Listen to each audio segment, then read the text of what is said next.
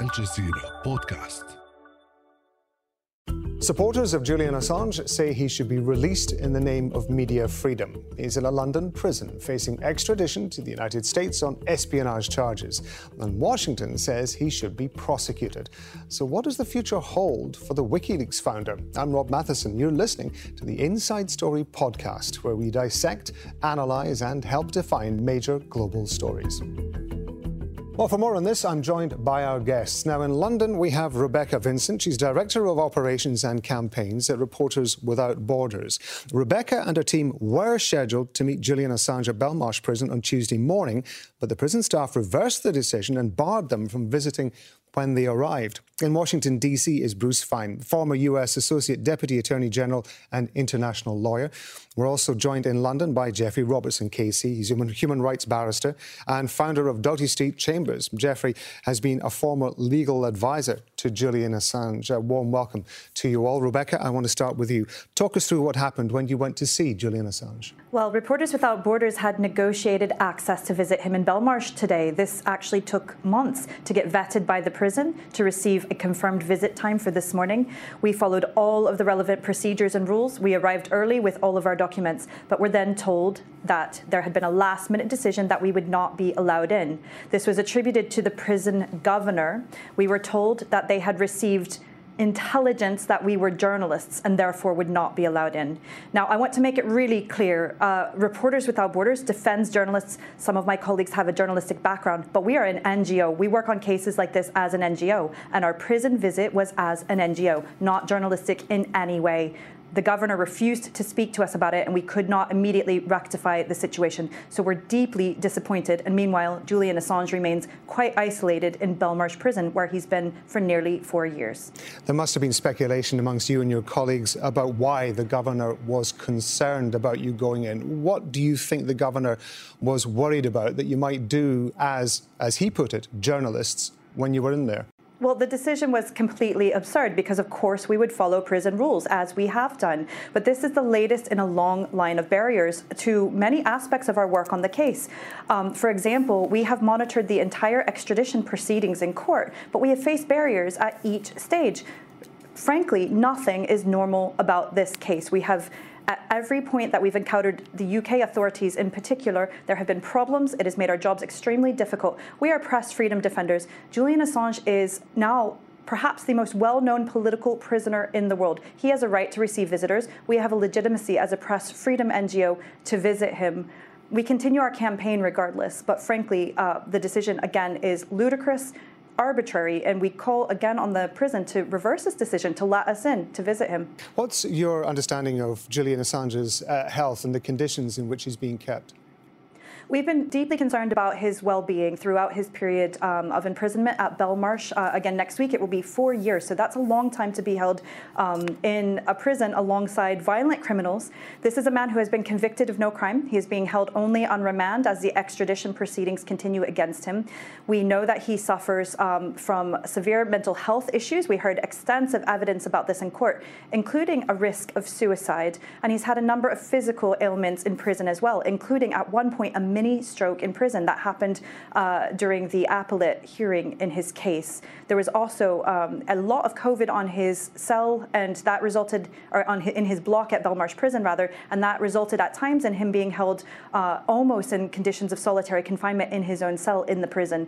During a two-year period, he wasn't allowed any visitors at all, which further exacerbates his his mental health condition. So um, things are are not good, and one of the reasons we wanted to visit him was to be able to assess how he was and what conditions he's being kept in. Geoffrey, Assange's father, John Shipton, has repeatedly said that this is a political case and therefore it needs a political solution rather than a legal one. How uh, accurate is that, do you think? This behavior by the governor is not merely outrageous. In my view, it's unlawful. Once upon a time, a time about 20 or 30 years ago, journalists were not allowed to visit prisoners. Then the case was taken to the European Court of Human Rights and the policy changed. So if you have an agreement with the prison, it was unlawful for the government governor to intervene at the last moment and to stop you. I mean, the person should be disciplined and you should take an action against him. But it is clearly outrageous at a time the British foreign minister is complaining about the treatment of Evan Gershkovich, uh, the American journalist who's been arbitrarily arrested and imprisoned in Russia, uh, to find that an agreement with a well known NGO, who may be reporters or not, but you represent them, uh, which has been agreed, has suddenly at the last moment not only discourteously, but I would add unlawfully been stopped. So I think that's something that you should uh, give some uh, thought to taking action. As far as Julian Assange is concerned, there is a matter of uh, very serious matter here because he's been waiting for six months for the Court of Appeal to decide whether to approve his appeal on the two issues that were not uh, dealt with before, namely the issue of whether his extradition to America is barred by virtue of the rule against extraditing people for political reasons, and secondly, whether it's barred because it's an incursion on freedom of speech under Article 10 of the European Convention. Now, I've never known a case to take so long to get a decision from the Court of Appeal, but it does put Julian Assange in a kind of limbo which he should never be in, because there are strong arguments for those two grounds, and so they should go ahead. Then there's a question of appeal to the Supreme Court, and then there's the question of a final appeal if the Supreme Court doesn't agree to the European Court of Human Rights. And even if he goes to America, it will be years before they decide whether the First Amendment trumps his prosecution, which in many people's view it does. Uh, this is a Trump lawyer's effort to say the First Amendment doesn't apply to foreigners, i.e., to Australians or to British journalists. So it's a controversial matter, or whether indeed the evidence that his own lawyers have been spied on which was the case, saw the end of Daniel Ellsberg's prosecution for leaking the Pentagon Papers, uh, will stop his case. So we're looking, he's looking at five years incarceration in Belmarsh with suspected terrorists. And that is the way Britain and America are treating someone who is in prison because essentially he published true information. Hmm.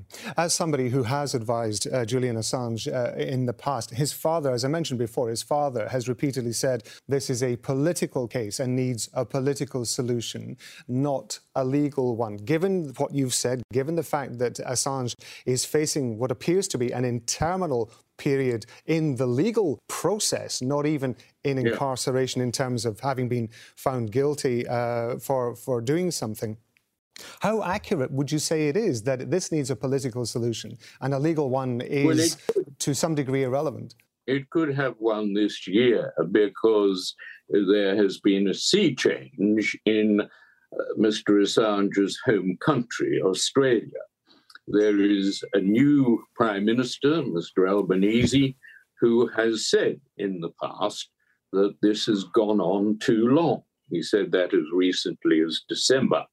And uh, there are ways in which previous administrations have got people out of Guantanamo. There was a man called Hicks who uh, was in Guantanamo for a long time and a lot of anger in Australia. And uh, so the Prime Minister then negotiated an arrangement whereby uh, he pleaded to a lesser charge, got uh, smacked on the wrist, and came back to Australia.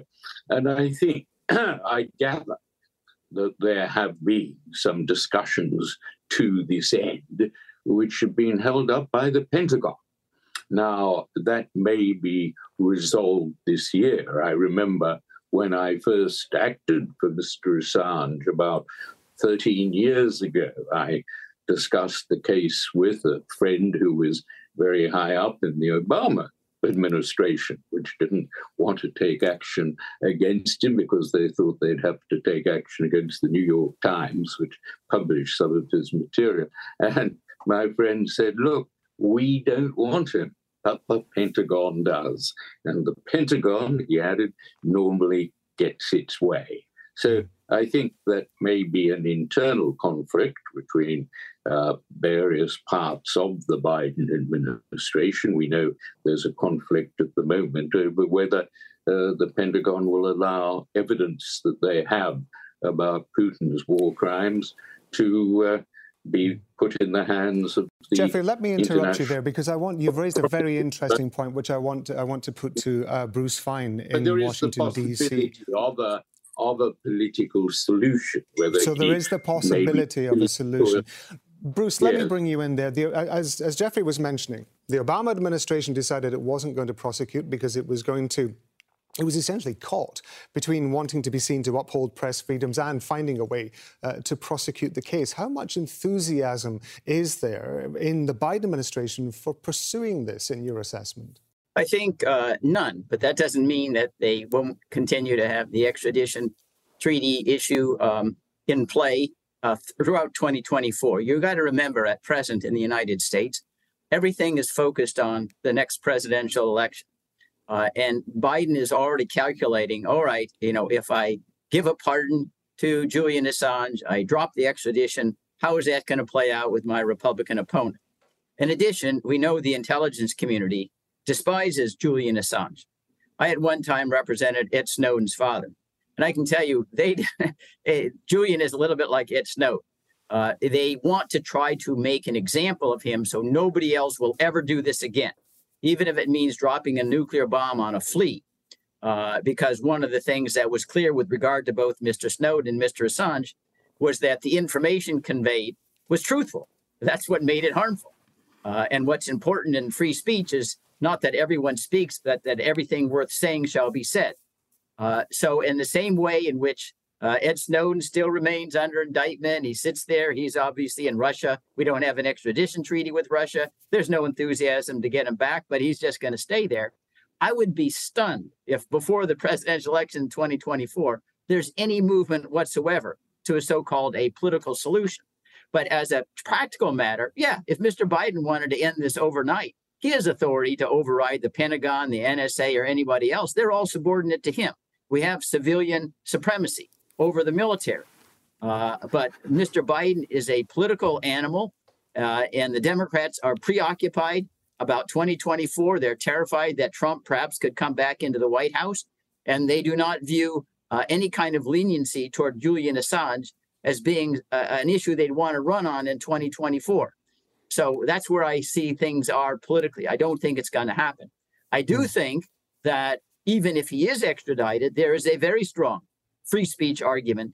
Uh, after all, our free speech protects persons, not you know particular citizens, uh, and that to disclose truthful information, especially those that disclose government misconduct, is absolutely protected by the First Amendment. An issue that was raised in the Daniel Ellsberg prosecution but never got adjudicated because government misconduct derailed the case before it got to a verdict. Uh, and I certainly think that Julian would not have difficulty attracting very, very gifted legal talent to defend him under the First Amendment, which I think would be a, a wonderful gift to the American people. We need more sunshine on government, not less. Uh, Rebecca, Chelsea Manning stole much of the material um, that WikiLeaks eventually published. She, she was in the US military at the time. She has had her sentence commuted by President Barack Obama back in 2017. Julian Assange just published the information, and yet he's now facing in prison. He's fighting extradition, as we were hearing earlier on. This could go for a very long period of time. What are the ramifications, in your assessment, of the ways that both of them have been treated? I mean, the implications of this uh, for journalism can certainly not be overstated. So, Julian Assange is in a different role to Chelsea Manning and in a different role to Ed Snowden and other cases referenced because he is the publisher. One reason this case is so dangerous is that he would be the first publisher prosecuted under the Espionage Act, which lacks a public interest defense. If this precedent is set, this could be applied to any publisher, any journalist, or any source in any part of the world. Because remember, Julian Assange is not American, he has no ties to the US, he's an Australian national.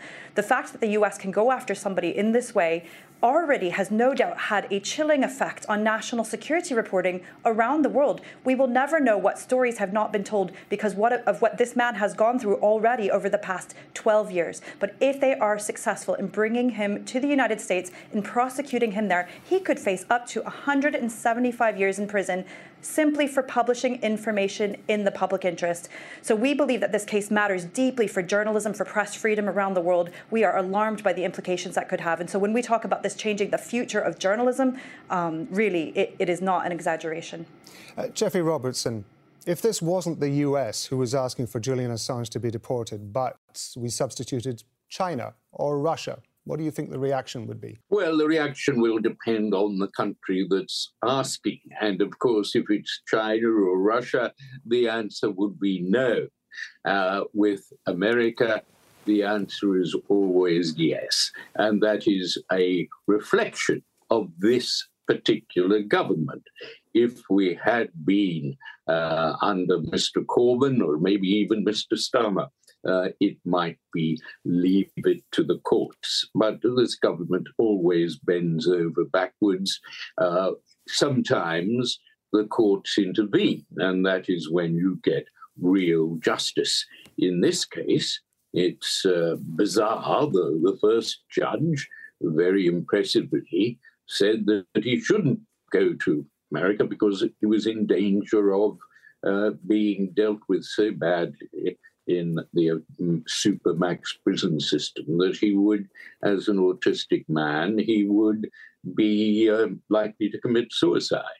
Now, uh, the, the, Court of Appeal more traditionally accepted American undertakings, and so we wait for the two other issues, which, as my American colleague has said, are very important the free speech and the uh, political uh, extradition exception to be decided.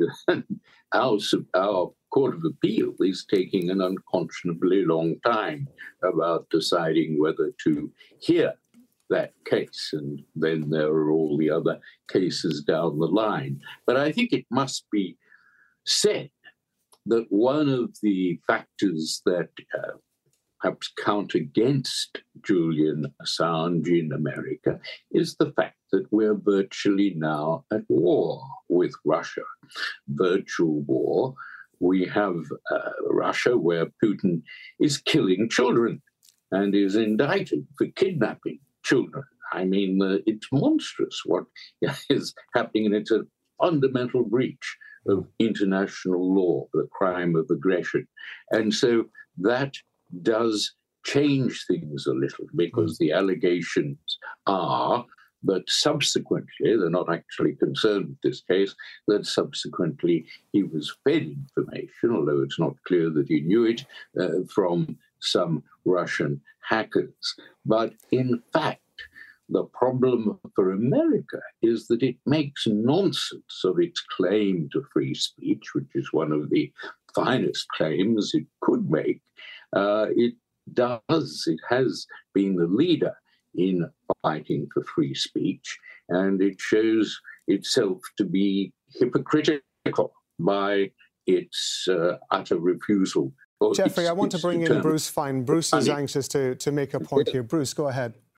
Yeah, yeah. I, I, want to underscore. I think the leverage that uh, the United States has over uh, Great Britain in this context is uh, they're both members of Five Eyes, and I can guarantee you, if Julian Assange uh, it would not be extradited, at least to the best that the British could do, the intelligence sharing would end, and I can guarantee you, the intelligence people at MI5, MI6 are talking to the FBI and CIA and Director of National Intelligence, and they all despise Julian.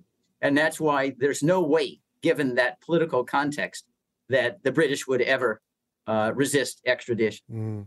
Uh, Bruce, I want to ask you back in October, I think it was, it was the US Attorney General Bruce uh, uh, Merrick Garland had announced expanded protections for journalists. Now, how much, if at all, would that influence how the US handles any eventual prosecution of Julian Assange? Well, I don't think that particular announcement has any uh, impact on Julian Assange. It simply stated that we would not be targeting, you know, journalists, you know, unless we had exhausted all other possibilities to try to get access to information. Even though our U.S. Supreme Court has held that there's no constitutional uh, uh, journalistic uh, privilege to keep the confidentiality of sources, you know, outside their jury of a of outside of a grand jury or, or a prosecution's case. Uh, we have at the Justice Department, it was there when I was there, uh, created by regulation some limits on the circumstances in which we would seek confidential sources of journalists. Uh, but Julian Assange's is an entirely different case because they're charging uh, the journalist uh, not with concealing a confidential source, uh, but having engaged in a crime itself. although it's true that uh, Julian, unlike uh, Ed Snowden or Daniel Ellsberg, uh, is being uh, prosecuted in his capacity as a publisher. Uh, there's no reason in the free speech to think that the individuals have any less rights to communicate uh, than news organizations. Um, mm. They're all on equal par when it comes to speaking. And the reason is that I underscore free speech is intended to lead to an educated public. It doesn't matter the identity of the speaker. What's important is what is being said. And if what is being said is important to understand and check government abuses, whether it's an individual, a unicorn, a press, a music band, it's protected by free speech. Uh, Rebecca, um, we were talking about the fact earlier. Obviously, Julian Assange is an Australian citizen, and it was referred to that uh, the, the new Prime Minister of Australia seemed to be more enthusiastic about pursuing this. But the Foreign Minister, um, the last couple of days, was seemed to be rowing back from that very slightly. Is there an indication that Australia perhaps is not as enthusiastic about getting involved in this case and putting pressure on the US as perhaps Assange's supporters might hope? Well, for a number of years, Australia certainly did not do as much as I think anybody would hope in this situation that our, our own governments would defend us if we are accused, especially for political reasons like this. Uh, but we've been encouraged by reports uh, that uh, the administration of Prime Minister Albanese has been um, raising this case diplomatically. And so we've reached out, we've attempted to engage as uh, Reporters Without Borders. We wrote a letter to Prime Minister Albanese ahead of his recent visit to the United States, where he met with President Biden. Um, and we understand that President Biden is expected to visit Australia in May for the Quad Leaders Summit. We are encouraging the leaders to discuss this case on the side because a diplomatic solution with Australia could be a way out of this for all parties involved. And in fact, we have information that today, uh, perhaps as we're speaking, the new Australian High Commissioner to London is in fact getting into Belmarsh Prison to visit Julian Assange. This will be their first visit. Um, we really welcome that. He needs support from his government, and we encourage Australia to do everything in their power to find this diplomatic solution, uh, to protect him, to allow him to find a way out of this, and uh, for him and his family, if they desire, to return to Australia to live safely and freely there because they have this right. Uh, Rebecca, just very briefly, because we're into the last 30 seconds of, of, the programme, I'm afraid, what is your next move in terms of trying to get to see Assange again? Just very briefly, if you could. Well, we can we continue our campaign regardless. Um, we will keep trying to visit him in prison. We've made a formal complaint. I'll consider um, Mr. Robinson's um, uh, suggestion about possibly taking legal action. We'll continue to monitor any further court proceedings and fight everywhere we can for the release of Julian Assange because it matters so much for journalism around the world. Rebecca, thank you. Bruce, I'm afraid we have very little time, but I do want to hear from both you and Geoffrey. Bruce, what have you got to say? Well, the last point I wanted to make about Australia again, we've got the national security leverage, the sale of the submarines with the, the British billions of dollars, uh, the marine bases that are upgraded in order to oppose China. Australia, like Britain, is part of Five Eyes. There's no way, given those national security entanglements, that Australia would do anything that the United States says no to. So I think that's just a lost cause. I hate to say it because I believe in these circumstances, it's either a court win or we're going to lose. Uh, Geoffrey Robertson, just a final word from you.